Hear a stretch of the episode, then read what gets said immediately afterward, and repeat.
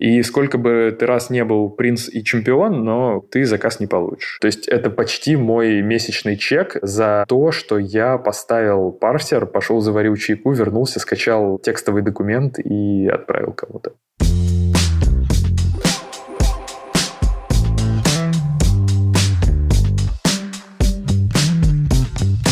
Всем привет! Это подкаст «Выхожу с понедельника», подкаст Geekbrains, и у нас сегодня 23-й выпуск, и это первый выпуск, в который к нам вернулся гость. Да, не мне одному приятно здесь сидеть и что-то вам вещать, иногда к нам возвращаются люди, которые к нам приходили раньше, чтобы рассказать еще что-нибудь интересное. У нас сегодня в студии гость нашего второго выпуска, это Дима Воронов, Дима специалист по маркетинговым коммуникациям Технопарка Санкт-Петербурга, и также Дима автор-ведущий своего подкаста «Факапер». Параллельно Дима занимается аутсорсингом маркетинговых процессов для бизнеса. Вроде все упомянул. Да, все верно. Привет, Дима. Привет, да.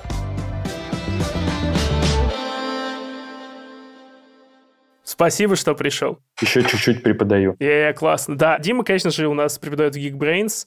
Что ты называл? Какие курсы? Методики принципы рекламы и таргетированную рекламу. Ну, не суть. Сегодня у нас очень интересная тема для беседы. И мы говорим о том, как начать свой выдающийся замечательный карьерный путь в диджитал-маркетинге. Дим, расскажи, как можно быстро зайти, что надо изучить, чтобы зайти как можно быстрее, через какую область пролегает легкий путь к заказчикам? Слушай, ну на самом деле маркетинг одна из самых, в принципе, благоприятных отраслей для смены рода деятельности своей, да, очень многие люди не имеют базового маркетингового образования, да, то есть не учатся на маркетологов в вузах, в школах, да, и на каких-то специализированных курсах уже догоняют эту науку, скажем скажем так. В принципе, в маркетинге есть большое количество возможностей, как ты можешь практически с э, первых там своих шагов начать уже зарабатывать какие-то деньги и привлекать каких-то первых заказчиков, как внутренних, так и внешних, например, да, то есть если мы говорим про то, как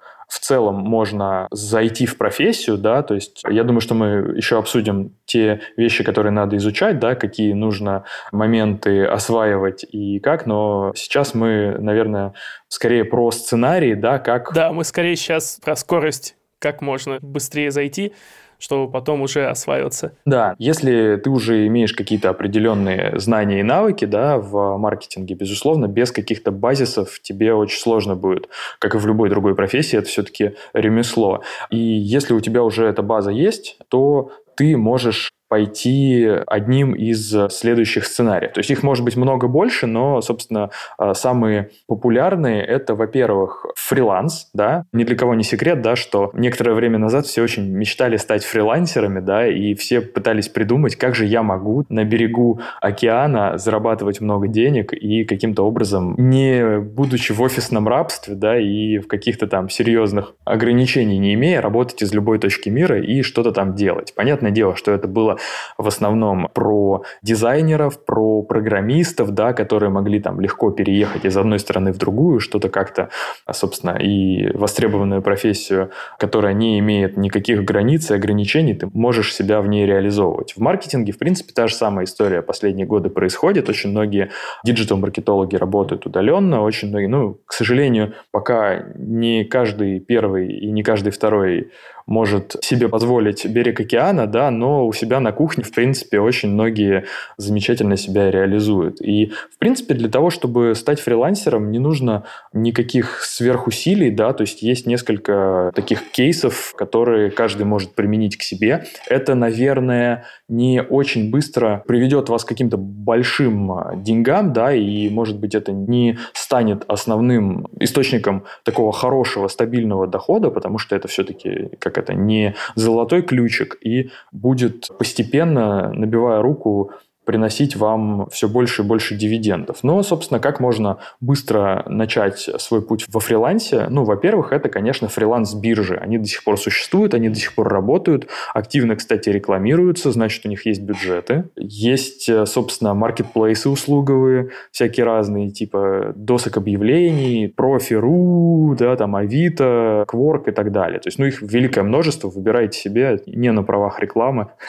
выбирайте любую, которую себе... Мы просто перечислили конкурентов. Юла, наверное, там наверняка есть. Просто знаешь, когда я работал во фрилансе, это было наверное, ну, больше 10 лет назад уже, где-то в, в конце нулевых, выглядело все довольно сурово, строго закрыто, и, типа, эти биржи выглядели так, что надо быть действительно спецом, чтобы там начать, и влезть туда было реально сложновато. Какие-то вот э, на тот момент free-lance.net, weblancer.net были известны. Угу. Они выглядели... Freelance.ru. Да, и они активно дали деньги просто у тебя за все, за заказы, и все равно эти заказы уходили тем, у кого есть портфолио. Ну, то есть новичкам там было очень сложно. Да, если мы говорим про какие-то серьезные вещи с хорошими бюджетами, да, действительно, это так до сих пор. Ну, слушай, это как, знаешь, там, попробуй поучаствовать в закупках, да, выиграть какой-нибудь тендер, если у тебя как это нет опыта и нет либо какого-то существенного преимущества в цене, то, конечно же, ты в пролете. И, безусловно, на фриланс-биржах на первоначальном этапе без портфолио, без каких-то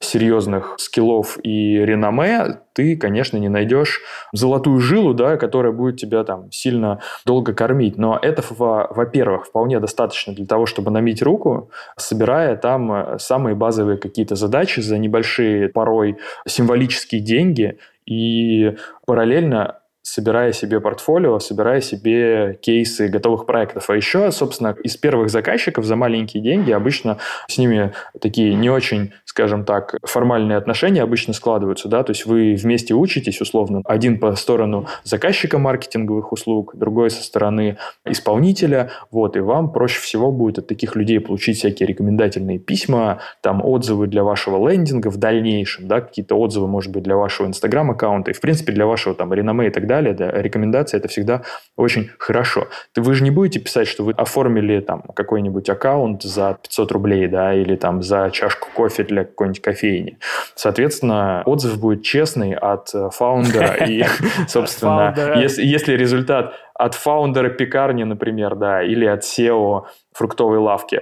Но при этом, при всем, это действительно важный кейс, да, будет в вашем портфолио, который будет, собственно, с первой по последнюю страницу презентации вашей, да, будет видно ваши результаты. Мне вообще, кстати, нравится вот этот подход, когда ты собираешь портфолио в презентацию, не начиная с самых жирных, да, там, мы работали с Газпромом, с Mail.ru, с Яндексом и так далее, а мы работали там с фруктовой лавкой, потом мы работали с салоном маникюра, потом мы работали с барбершопом, потом мы работали сетью барбершопов, потом мы работали с сетью кофеин, потом с рестораном Мишлен в Катаре, да, а потом, собственно, там с Газпромом, Сбербанком и Mail.ru. Это, мне кажется, всегда прикольно, потому что когда ты видишь, что человек там за несколько лет делает такой рывок в своем развитии, это здорово, и люди к этому хорошо относятся. Мне кажется, проще как раз получить будет красивый, хороший отзыв от маленькой компании, потому что в том же Mail.ru или Яндексе любой отзыв согласуется там, наверное, 10 раз, потому что это же месседж наружу большой компании.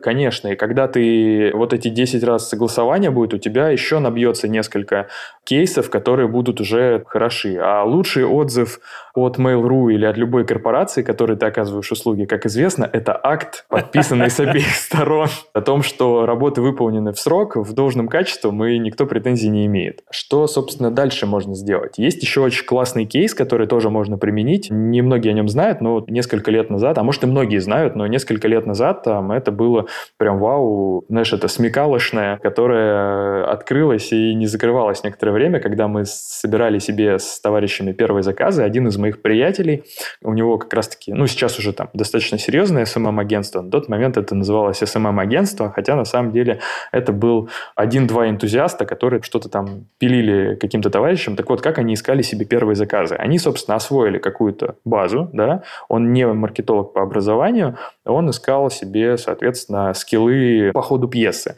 И в определенный момент он подумал, а что это, собственно, я тут бьюсь в закрытые ворота, да, постоянно пытаюсь выйти на каких-то заказчиков, что-то как-то с фриланс-биржами у него тоже как-то не очень получалось. Он что сделал? Он открыл несколько справочников, да, Дубль ГИС, Яндекс карты, Google карты и начал там ближайший, ну, достаточно ленивый был персонаж, открыл этот справочник и в шаговой доступности от собственного дома, от базы, где он э, пытался все учить и делать, начал выбирать интересные мелкие гиперлокальные бизнесы. Рестораны, кофейни, парикмахерские и всякие вот эти сервисные истории. И он просто заходил на их сайт, если он был, если не было, заходил там в Инстаграм, в группу ВКонтакте, еще куда-то, да, и смотрел, в каком они состоянии. Делал им бесплатный аудит, всей этой истории и приходил с решением, типа, ребята, вот, недорого, сделаю вот это, вот это, вот это, вот это. Кому-то даже он потом он стал еще хитрее, он начал делать тестовые аккаунты, показывая, это может выглядеть так, он делал это бесплатно, но если они били по рукам, он, соответственно, весь этот контент либо за какие-то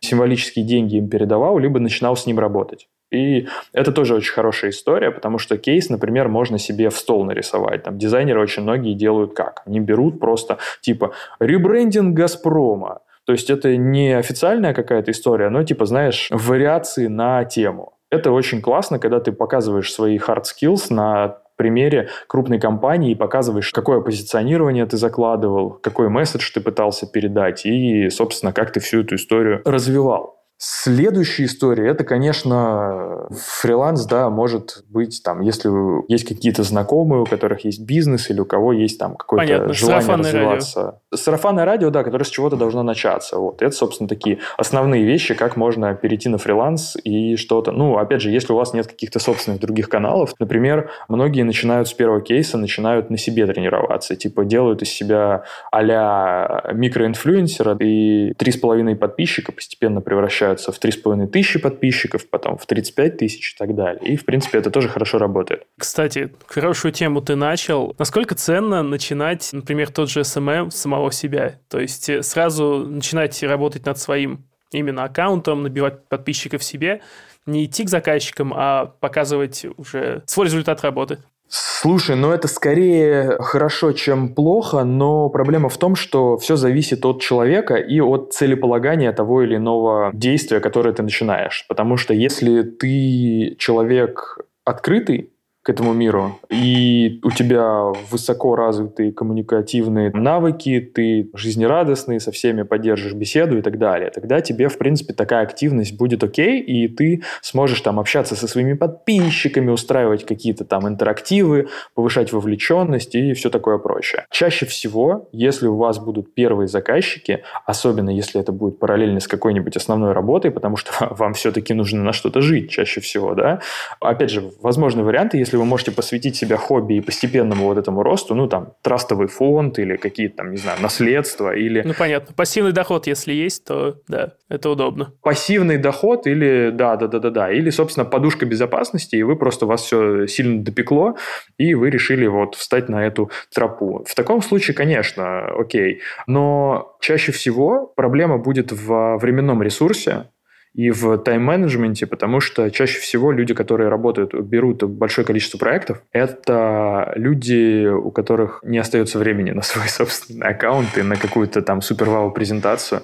Опять же, если реально я видел очень крутых даже разработчиков сайтов, да, которые делали великолепную верстку, просто сложную, многоуровневый какой-то код, который будет просто адаптироваться с искусственным интеллектом к твоему лицу через твою веб-камеру, да, и показывать тебе то, то, что ты хочешь увидеть или о чем ты мечтаешь, да, в самых потаенных участках твоего подсознания. И при этом при всем у них не было даже лендинга своего собственного, как сапожник без сапог. То есть это тоже очень популярная история. Я просто знаю, что обычно дизайнерские какие-то агентства, дизайнеры начинают с того, что пилят себе там какой-то невероятный лендос, где показывают, какие они классные, замечательные. Потому что у них как будто бы это мнение популярно, что у тебя у самого должно быть все очень круто. Это правда. Это абсолютно верная мысль, мысль, потому что, естественно, если у тебя есть портфолио, это лучше, чем если его нет. То есть, ну, это бред был бы спорить с этим. Я к тому, что это не обязательное условие, а, безусловно, это очень серьезное подспорье. Потому что если у тебя есть что показать, и ты можешь это показать и красиво это интерпретировать, то, конечно, будет неоспоримым преимуществом перед твоими конкурентами, перед такими же, как ты, которые вот будут соискать этот контракт или этот заказ или эту должность конечно, да, надо собирать. Это же как та же самая история. Есть люди, которые ну, не очень ответственно относятся к первичной бухгалтерской документации, да, типа, а, у меня упрощенка, все равно там, типа, бог ты с ним. А потом им такой, типа, слушай, говорит, классный тендер, вот, нужно опыт показать. И ты такой, блин, я столько сделал, у меня столько реально подтвержденных крутых заказов, но я даже акты не могу собрать, которые подтвердят мой опыт по формальному признаку. И сколько бы ты раз не был принц и чемпион, но ты заказ не получишь. И получит его кто-то другой. Об этом мы еще поговорим, думаю, про то, что нужно собирать и как доказывать это все. Так, мы с тобой отошли от беседы еще дальше, чем ты говорил. Да, мы поговорили про первый сценарий, про фриланс. Вот. Есть еще другие варианты. Если у тебя есть какой-то хороший пример или умозрительно какой-то сильный исполнитель, какой-то сильный фрилансер, вот, то ты всегда можешь набиться в подмастерье либо условно бесплатно, либо бесплатно, либо ну, там, за опыт, за кейсы, да, за те же самые, либо за какие-то небольшие деньги ты можешь, вот, собственно, набиться в подмастерье к какому-то крутому исполнителю. Ну, понятно, что не к какому-то там, не знаю, серьезному, известному человеку, за которым стоит огромная команда, это просто вот он типа в Инстаграме один светится, и поэтому он такой, как бы. Если это человек, который, в принципе, уровнем выше, чем ты, у него уже есть какие-то заказчики, его средний чек и его количество загрузки позволяют ему делегировать тебе какие-то задачи. Чаще всего, если это подходит тем людям, я имею в виду с точки зрения того, кто делегирует, когда ты уже смотришь из раздела самозанятость, да, вот этого фриланса, смотришь в какую-то бизнесовую историю, когда ты можешь уже просто сэкономив время, заработать больше. То есть масштабироваться таким образом, просто скидывая какие-то небольшие задачи, например, ты там пишешь стратегию и передаешь таргетологу просто настройки. То есть, типа, вот это настрой, типа, вот тебя дизайнер что-то нарисовал, копирайтер или там мастер пера что-то написал, ты это все свел по своей стратегии и отдал это человеку, которому ты сказал, вот на эти сегменты, вот эти группы парсишь, короче, находишь похожие, вот, и настраиваешь э, таргетинг, например, вот на этих людей. Или вот эти посты выкладывай, типа, по контент-плану. И таким людям обычно чаще всего нужны какие-то палочки-выручалочки, которые будут там, ему проще заплатить какую-то небольшую сумму тебе, может быть, даже тебе эта сумма покажется достаточно весомой, но у него расправятся крылья, и он привлечет себе еще там двоих жирных заказчиков, которые Его время тебе... стоит дороже уже по-любому. Да, да, да, да, да, которая тебе, соответственно, утроит твой чек подмастерья, а ему утроит его чек синьора. А где искать таких людей? Тут, на самом деле, сложнее, чем с дубльгисом знакомыми или фриланс-биржами. Чаще всего это нужно мониторить социальные сети. Проще договориться с людьми, которые ну, от тебя в доступности в какой-то, с кем ты можешь встретиться. То есть это либо твой город, либо там твой населенный пункт, либо люди, которые достаточно открыты в интернет-пространстве. То есть можно же удаленно удаленно взаимодействовать. Соответственно, так или иначе, если ты будешь следить за маркетинговым рынком, ты будешь подписываться там в Инстаграме, в Фейсбуке на сильных каких-то маркетологов, смотреть, какие кейсы они выкладывают, где они светятся, что они рекомендуют и так далее. Ты можешь с ними пообщаться, может быть, у кого-то что-то где-то выгорит. То есть, ну, это как бы не самая популярная, наверное, история. Популярнее как раз-таки следующий сценарий. В принципе, та же самая механика. Это когда ты устраиваешься работать в агентство либо просто в полного цикла рекламное агентство, либо это какое-то отдельное там диджитал агентство, либо еще что-то. Чем крупнее, тем меньше будет твоя собственная роль и твой собственный вклад. Но с одной стороны, это очень ограничит тебя в развитии на каком-то этапе, потому что у тебя будет потолок, ты не станешь генеральным директором этого агентства через полгода или через год или через пять лет. Вот, потому что чаще всего карьеру таким путем сделать довольно сложно. И если ты выбираешь себе одну какую-то функцию, которой ты хочешь заниматься, либо это аккаунтинг, и тебе интересно с людьми общаться и просто вовлекаться во все процессы рекламного агентства, либо ты, например, хочешь стать хорошим таргетологом, то есть ты вроде как уже научился, ты владеешь механиками рекламных кабинетов, но тебе не хватает практики, и тебе нужны какие-то деньги. Да, это там не вау, супер какие-то большие зарплаты, но ты можешь претендовать на джуна-маркетолога, там, таргетолога, например, которого у тебя будет беспрерывный поток заказов, на котором ты будешь тупо набивать руку вот в этих самых функциях, которыми тебя наделяют. Да, ты будешь винтиком на заводе, да, в гибкой производственной линии там, или отдельным станком, как хочешь, там, любую аналогию проводи, но при этом, при всем ты набьешь руку и просто потом можешь либо постараться уйти на повышение, да, что, опять же, сложно достаточно в таких жестких условиях, потому что нужно параллельно развиваться активно в стратегическом э, маркетинге, в креативном э, направлении и так далее, потому что управлять креативной группой и тем лидом в маркетинге быть довольно-таки разносторонняя задача и довольно сложно.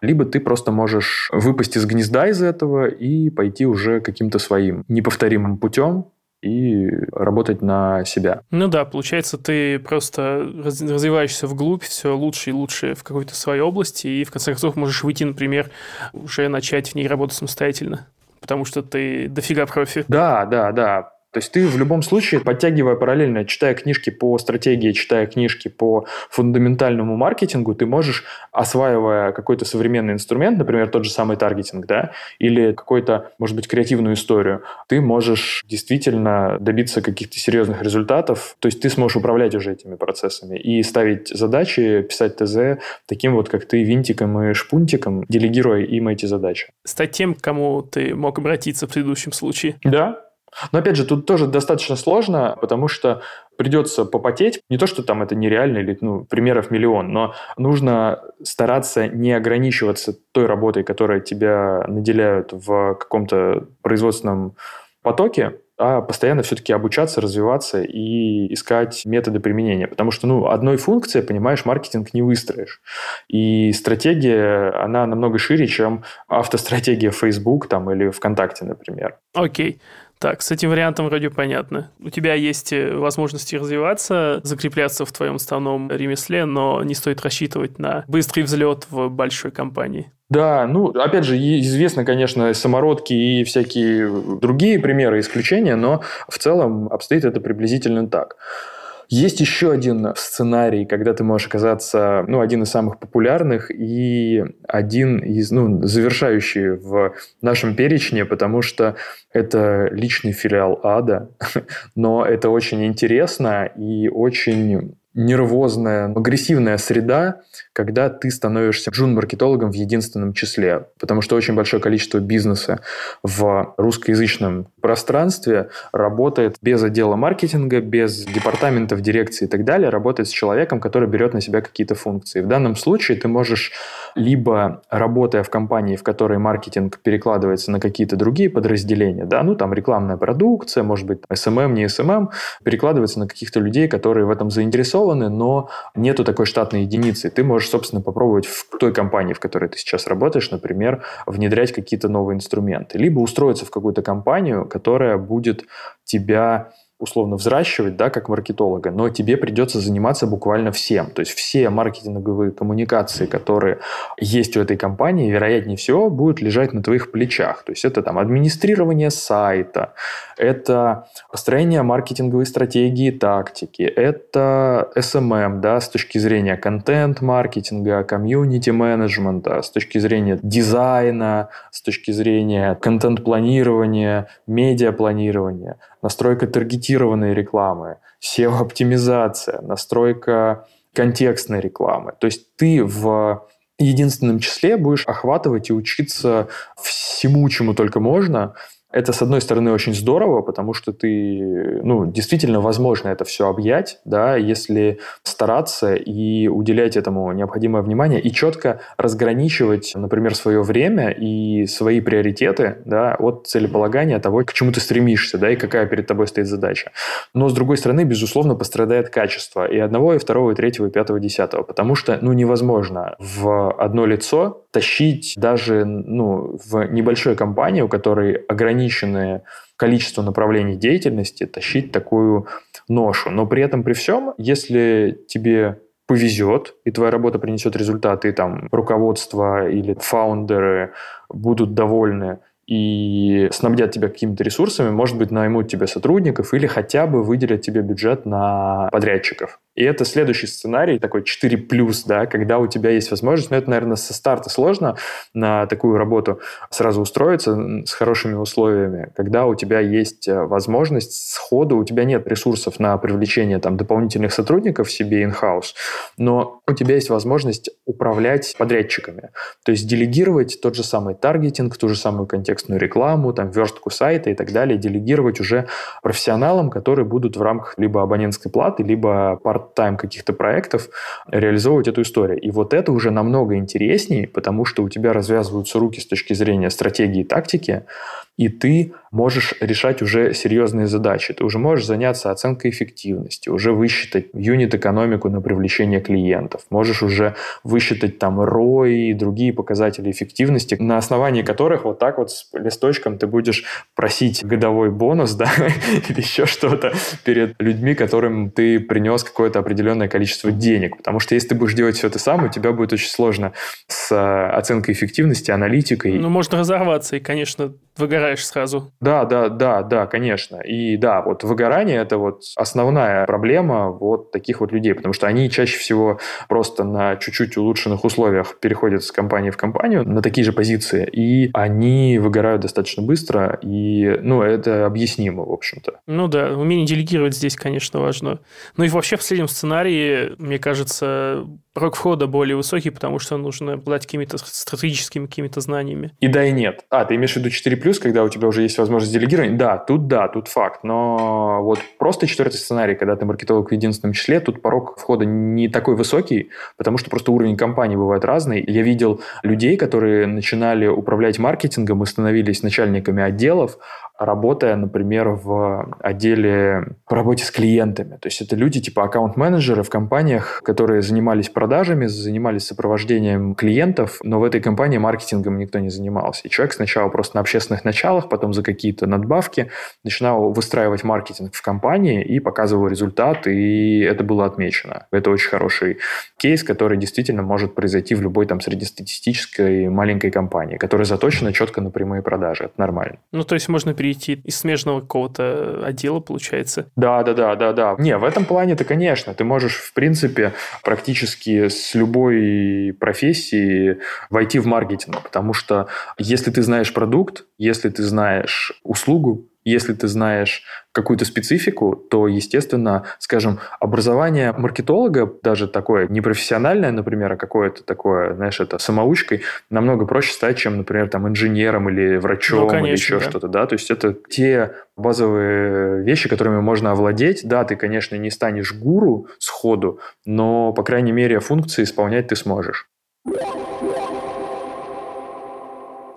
Давай теперь расскажем о каких-то рисках, которые ждут начинающих маркетологов на старте. Если говорить про риски, то, конечно же, самый популярный риск, с которым ты можешь столкнуться, это отсутствие оплаты. И, конечно же, многие с этим сталкивались, я думаю, все с этим сталкивались, когда ты никоим образом, ну, как скажем так, на каком-то джентльменском соглашении договариваешься с кем-то о том, как ты будешь работать с ним, и просто кто-то либо не принимает работу очень долго, либо потом просто там пропадает или еще что-то такое, да, то есть тут, конечно же, никто не застрахован, но застраховать себя можно банальным договором, который можно, в принципе, составить. Естественно, в приоритете с точки зрения подрядчика у относительно крупных компаний будут люди, у которых есть ООО или ИП, или хотя бы статус самозанятых, да, ну, ИП и ООО, наверное, это самое такое,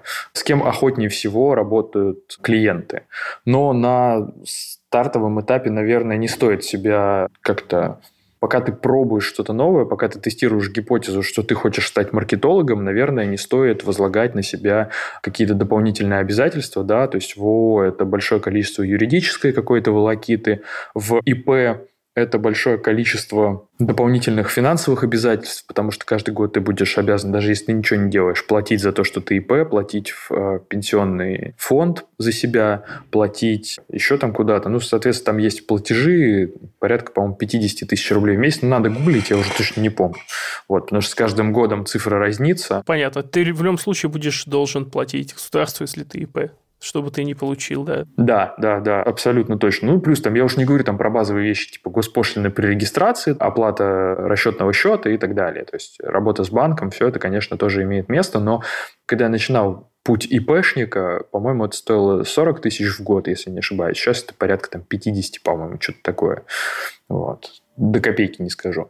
Вот, соответственно, это, естественно, 50 тысяч в год, это сколько получается? 6 тысяч в месяц, да? Да. 6 тысяч в месяц, ну, согласись, деньги. Ну, какие-никакие, да. Особенно, если ты только начинаешь и не знаешь, к чему тебя приведет. Да, особенно, если это твой месячный чек, например, по таргетингу на первых порах. Это Такой себе, да. С этого еще налоги да. надо будет С другой стороны, в какой-то момент это все равно пригодится, наверное, участвовать в каких-то тендерах, с крупными компаниями работать. А как да, оно строится да. вообще? Давай, может, заглянем чуть-чуть наперед. Слушай, ну могу рассказать о том, как это произошло у меня, и несколько, не могу сказать, что у всех так, это слишком много на себя возьму. У меня было это следующим образом, когда, собственно, ну, я работал в маркетинге там с тех пор, как закончил университет, да даже не, не закончил еще с тех пор, как поступил, наверное. Вот. И в основном я работал на кого-то по найму, и в определенный момент люди, с которыми я работал, которым нравилось то, что мы вместе делали, какие проекты мы делали, из руководящего состава при увольнении, таких кейсов было несколько, вот, уходя из какой-то компании, в которой я в данный момент работал, они мне подкидывали какие-то проекты. То есть им нужны были какие-то мои компетенции от э, кабинетных исследований до, ну, то есть аналитического маркетинга до как раз-таки тогда вот уже набирала популярность э, таргетированная реклама. Я тоже обучался этому. Тогда не было еще таких возможностей, как сейчас, записаться на хорошие курсы там с кейсами, с гарантией трудоустройства, да, и все такое прочее. Вот. Э, тогда ты смотрел там ролики на Ютубе, эмпирическим путем э, ковырял эти рекламные кабинеты и что-то настраивал, сливал какие-то первые свои бюджеты. Ну, вот, из собственного кармана чаще всего. Вот, потому что согласовать это у руководства было сложно, а так чисто попробовать, там, а там, знаешь, там 500 рублей, 1000 рублей положил, вроде как не так страшно. Зато попробовал какой-то новый способ.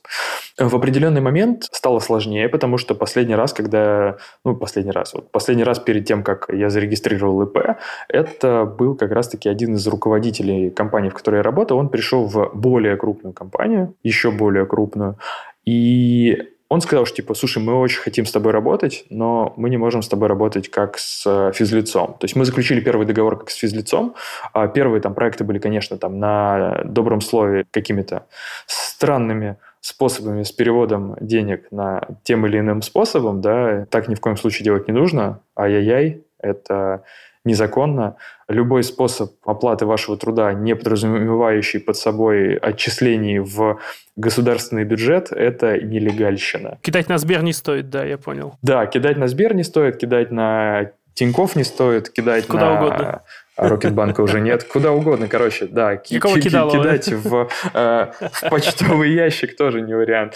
Соответственно, он мне сказал, что типа зарегистрируй ИП, и тогда мы будем работать. Я почитал, помониторил, посмотрел, думаю, да, почему бы и нет. Вот, ну, тем более я уже работал с ИПшниками, ну, со стороны заказчика. Вот, подумал, да что тут такого? Посмотрел, там, знаешь, там онлайн-бухгалтерия там стоит 3000 в год на тот момент, которая полностью от тебя сдает. Опять же, ты же, ну, как бы, когда ты не занимаешься торговлей, когда у тебя упрощенная система налогообложения, и ты на нее переходишь, ты платишь просто определенный процент с выручки. И ты можешь там снимать наличку, расплачиваться картой с расчетного счета, да, то есть в этом плане это все достаточно просто. То есть это не ООО или там не ИП, которая занимается торговлей, там, где тебе нужно расход показать.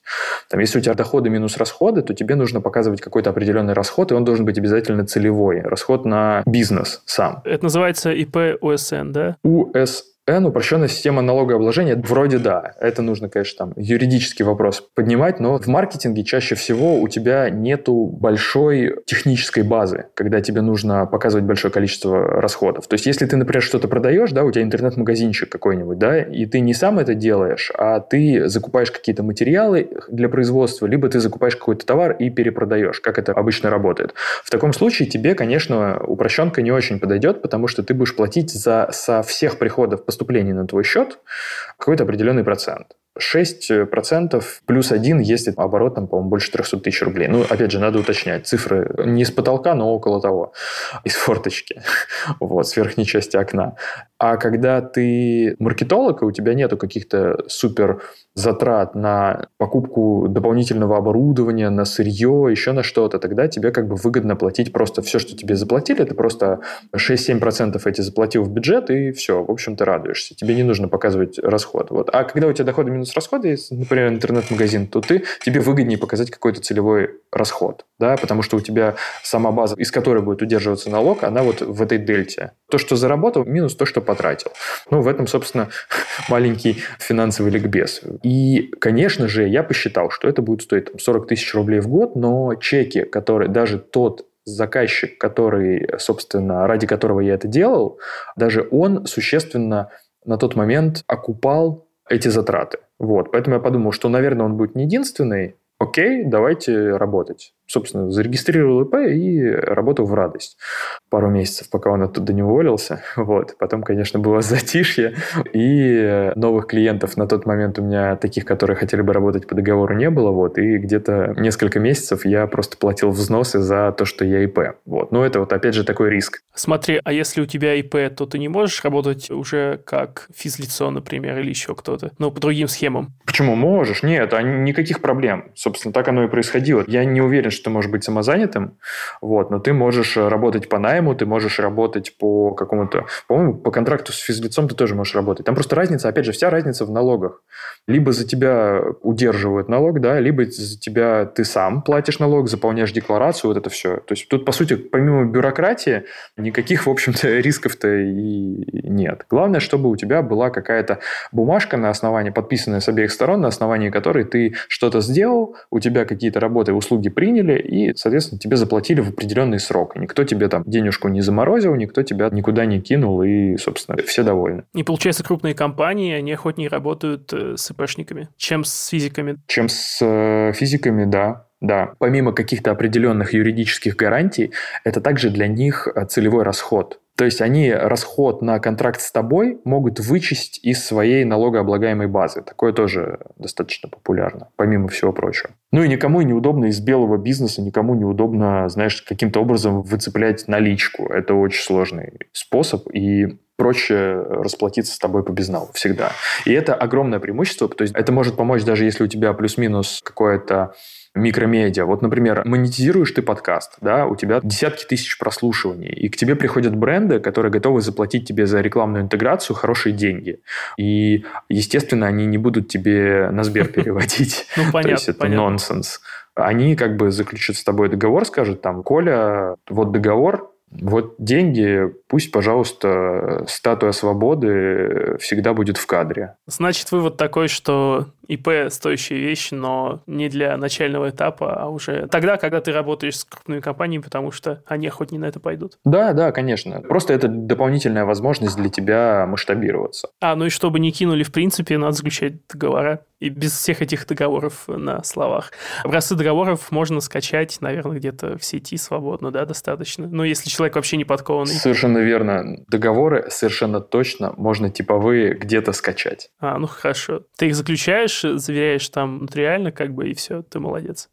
И работаешь. Ну, нотариально не надо да. ничего заверять, если ты сам от своего имени что-то заключаешь, это не проблема. Тебе не нужна там не печать, только твоя подпись. А, нормально. Окей, окей, это облегчает вход. Ну, опять же, смотри, очень многие готовы даже серьезные какие-то, ну, скажем, очень популярная история у ведущих, например, да, каких-то мероприятий, тоже такие же фрилансеры. У них это тоже абсолютно нормальная ситуация, когда за тебя твой заказчик платит подоходный налог и, соответственно, взносы в ПФР, Пенсионный фонд России, да. Скажи, а вот электронный документооборот имеет смысл о нем думать, когда у тебя уже ИП? Конечно.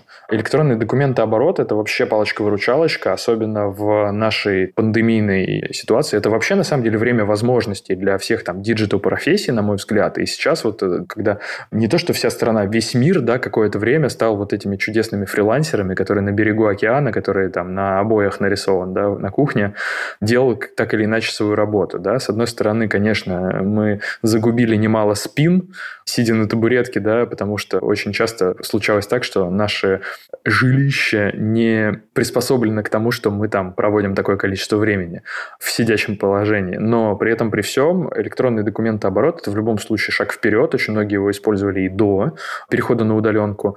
А, собственно, сейчас это вообще идеальная история. Ты можешь подать налоговую декларацию, ты можешь там заплатить налоги с электронной цифровой подписью, ты можешь заключить договор через различные там системы электронного документа оборота. Это великолепная история, это все имеет юридическую силу, а вообще все сценарии, которые мы с тобой обсудили, они чаще всего просто достаточно реализуемы, если ты живешь в крупном городе, в Москве, в Санкт-Петербурге, в райцентре в каком-то, и тебе доступно большое количество бизнеса, которое вокруг тебя. Но сейчас на самом деле такая возможность появляется для большого количества людей, которые, в принципе, могут уже учиться, у них есть там стабильное соединение с интернетом, да, у них есть возможность там смотреть вебинары, чему-то учиться, как-то вот себя реализовывать.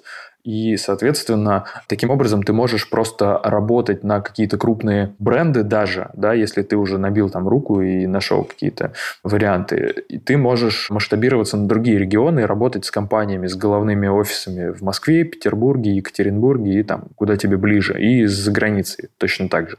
И это, на самом деле, величайшее время, конечно, для всего диджитал направления, будь то фриланс там по программированию, будь то фриланс по образовательных проектов, коих сейчас вообще, по-моему, там миллион всяких разных. Да? Понятно, что выросли онлайн-университеты типа Geekbrains, но при этом при всем еще и очень большое количество небольших каких-то учебных центров, которые находятся локально в каких-то регионах и дают, например, специфическое какое-то образование в одном каком-то сегменте. Оно получило возможность и стимул, такой пинок перейти в диджитал систему координат и масштабироваться на не то что Россию, да, там, или страны СНГ, а на всех русскоязычных людей, которые, в общем-то, по всему миру равномерно распределены везде. И на очень многих валютных рынках, да, где они могут позволить себе потратить немного больше в рублевом эквиваленте, это тоже очень важно. Это, кстати, следующий этап, да, когда ты можешь масштабировать свой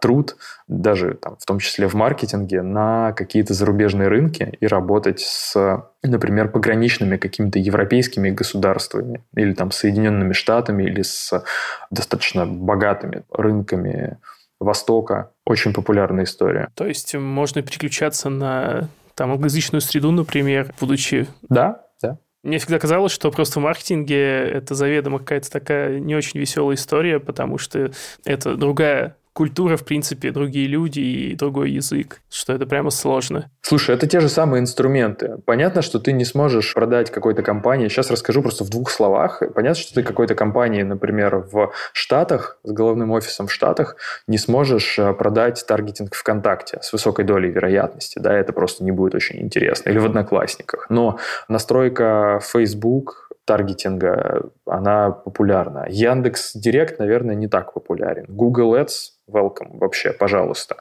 Механика та же самая. У тебя даже будет русскоязычный интерфейс, если тебе это необходимо. Письма можно перевести Google переводчиком и проверить его там обратным переводом. Все ли ты окей, никого ли ты там не оскорбил случайно. Вот. То есть было бы желание. Отличный кейс был как раз у моего товарища, который, ну там, я не помню, какой это был год, наверное, что-то типа около 2015 когда были популярны всякие серые механики продвижения в Инстаграм, там масс-лайк, масс-фоллоу, mm-hmm, помнишь, вот эту историю. Оно и сейчас как бы таргетированно работает, но тогда это было прям повально. И я помню, что я настраивал там чек, у меня был какой-то смешной чек, там что-то типа 7500 рублей в месяц на сопровождение. Я настраивал рекламу вот за 7500 рублей. Это был, ну, такой хобби скорее к основной работе, потому что никто, ну, толком не понимал. Знаешь, там а, вилка на рынке от 10 тысяч рублей в месяц за настройку таргетированной рекламы до 50 тысяч рублей в месяц за то же самое. То есть рынок еще как бы не понял вообще, что он хочет, из чего он состоит и какова его структура.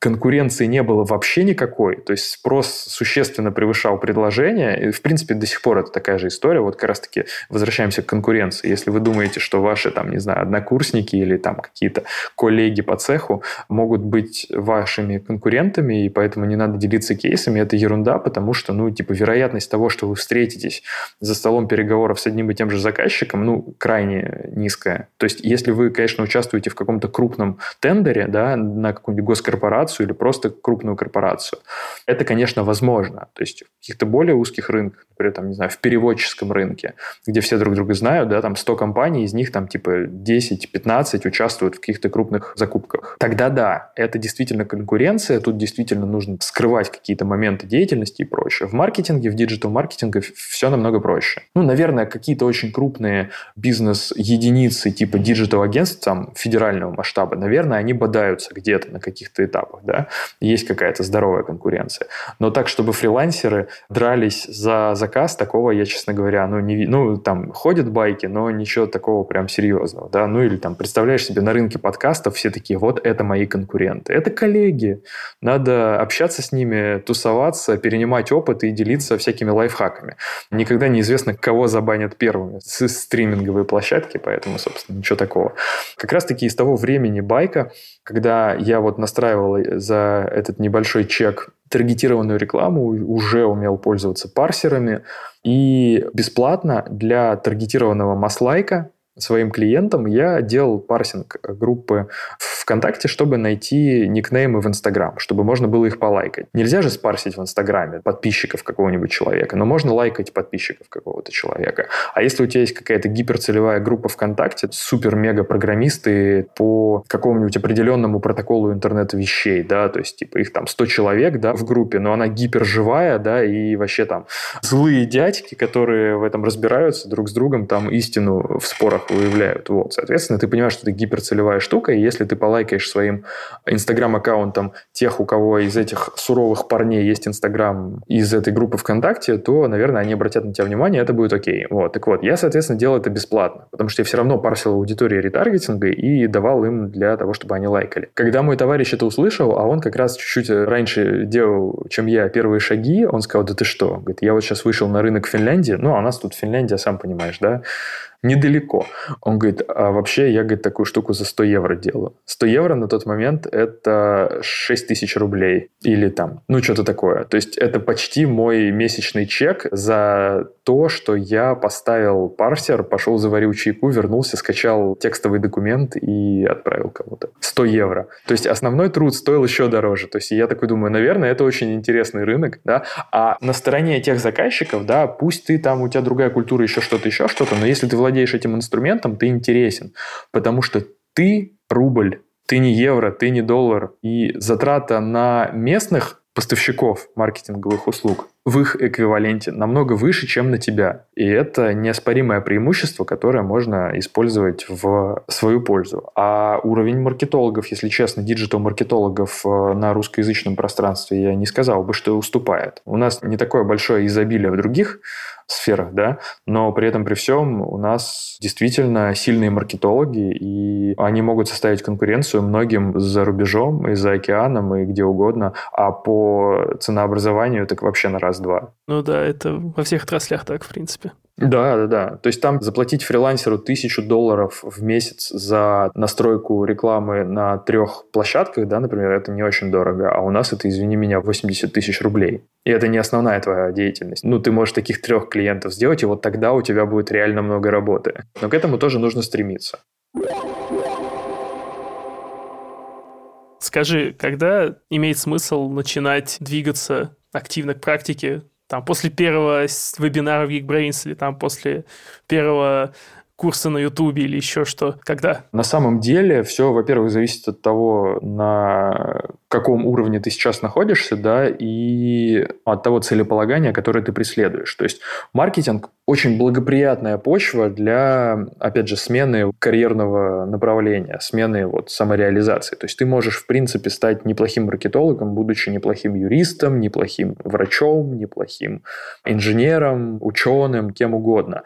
То есть фундаментальный маркетинг, он, конечно, сложный, как и любая наука, да, то есть там принципы позиционирования, принципы там дифференциации, принципы поведения потребителей, тут тебе, пожалуйста, там и психология, и всякие креативные индустрии, те тексты, креативы, картинки и так далее. То есть это достаточно сложная история, но современные инструменты, они осваиваются довольно просто. И преимущество маркетинга в том, что тебе не нужно очень сильно, досконально и скрупулезно изучать практику, как в юриспруденции. Да? Тебе нужно изучать практику, вот начиная с римского права, да, там, с античных времен и до последних дел по таким же статьям гражданского или там уголовного кодекса. И тебе нужно постоянно вот изучать. Вот ты приходишь, ты решаешь стать юристом, и юристом, который будет учиться через год в университете, например, или решат стать юристами, каждому поколению будет сложнее, чем предыдущему, потому что за этот год появилась куча новых способов убийств, новых способов нарушить трудовое законодательство, изменились штрафы, и книжки, которые год назад издавались, они уже не так актуальны, как нынешние. Поэтому все вот эти гражданские кодексы и так далее каждый год пересдается там чуть не по два раза и теряет актуальность. Поэтому в университетских библиотеках ты таких книжек не найдешь, их нужно покупать всегда.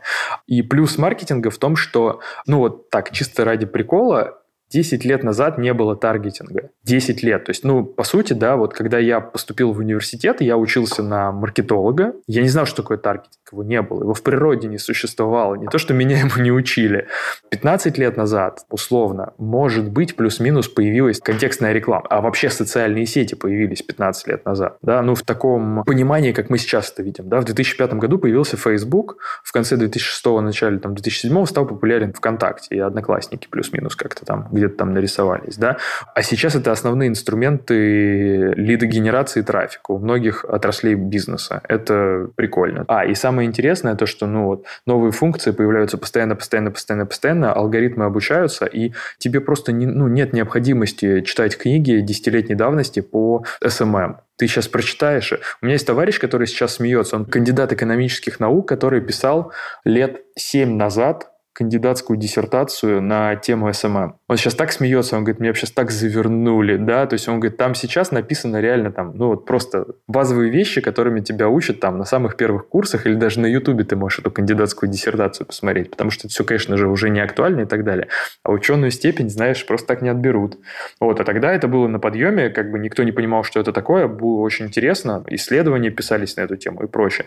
И все эти исследования, они сейчас просто не актуальны, потому что есть автостратегии, есть Facebook, в котором не нужно гиперсегментировать. Есть ВКонтакте, в котором нужно гиперсегментировать. И вот эти вот принципы, которые ты изучаешь, да, они достаточно сложные, и нужно понимать, но очень много общего, да, там, изучил принципы аукциона, ну, вот так, по большому счету, и вот э, тебе, пожалуйста, принцип ранжирования закупки рекламы на любой рекламной площадке. Яндекс, Google, то есть это и тебе и контекстная реклама, это тебе и таргетированная реклама, и медийная реклама, и какая угодно. Просто заплатил больше за то же самое количество показов, выиграл аукцион. Заплатил меньше, проиграл аукцион, да, или выиграл там какой-то менее качественный срез платежеспособности, да, среди аудитории.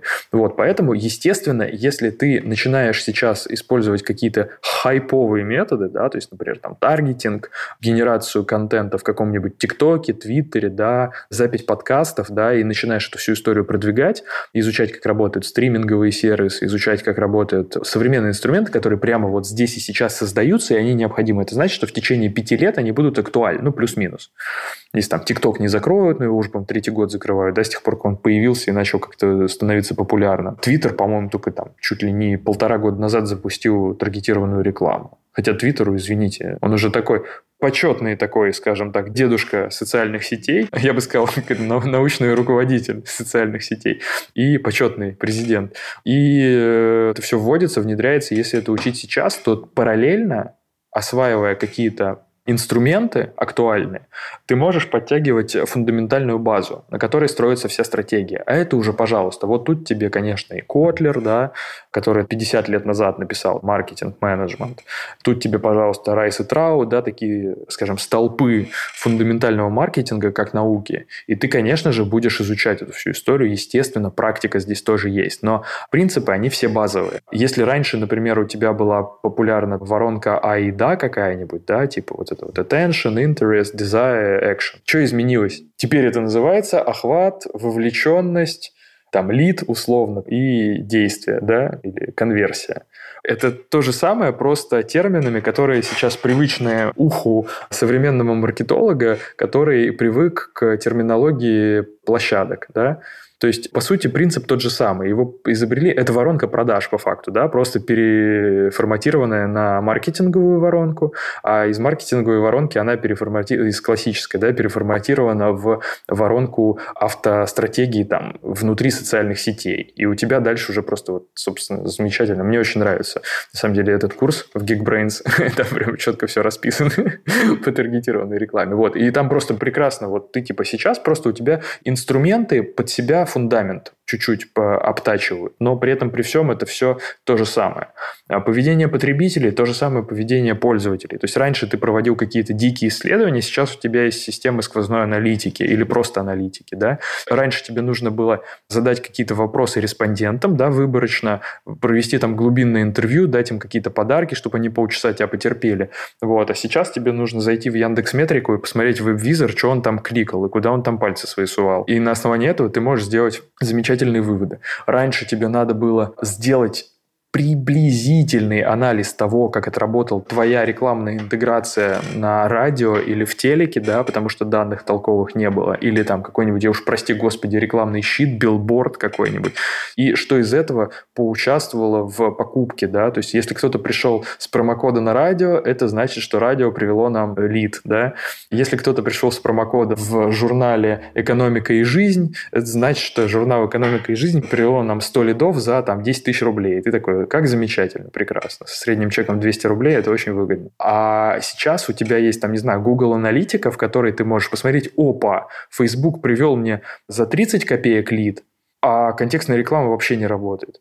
А можешь посмотреть отчет ассоциативных конверсий, да, в которых тебе показано, что вот эти 30 копеек, это была вообще финальная точка, а до этого ты полторы тысячи рублей на этого же человека потратил на Яндекс, Google, э, звонки в домофон и в дверь. И привлек его, на самом деле, намного дороже, и все вот эти коммуникационные каналы, которые в этой цепочке поучаствовали, они важны для тебя. Если подвести итог ко всему, что ты сказал, получается, надо осваивать актуальные инструменты, тогда можно быстро войти, прям быстро-быстро. Ну и параллельно осваивать какие-то фундаментальные вещи – типа того же Котлера. Ну, думаю, начинающие маркетологи получили достаточно информации. Спасибо большое, Дима, что все так э, расписал, рассказал, дал кучу разных всяких лайфхаков. Это был подкаст «Вхожу с понедельника». С вами был Дима Воронов и я, Коля Землянский, ведущий подкаста. Слушайте нас везде, где только можете. Оставляйте свои лайки, оценочки, комментарии, пишите вопросы на почту. Мы этому очень рады будем. Вся команда подкаста в лице меня будет им очень рады. Спасибо, Коль, что пригласил. Опять, я надеюсь, это не связано с тем, что у тебя кончились гости, и ты поэтому сказал, приходи еще раз. вот, а просто потому, что тема интересная. Я надеюсь, что еще через 20-30 выпусков мы встретимся и придумаем какую-нибудь новую тему. Да, маркетинг успеет поменяться к тому времени еще, наверное, как-нибудь. Да, маркетинг уже поменялся с тех пор, на самом деле. Не слушайте второй выпуск, слушайте этот. Да, тот выпуск э, еще, ну, так себе. Можете просто поставить 5 э, баллов, и все. Да. Спасибо, что позвал. Будем закругляться. Будем на связи. Спасибо. Всем пока. Пока.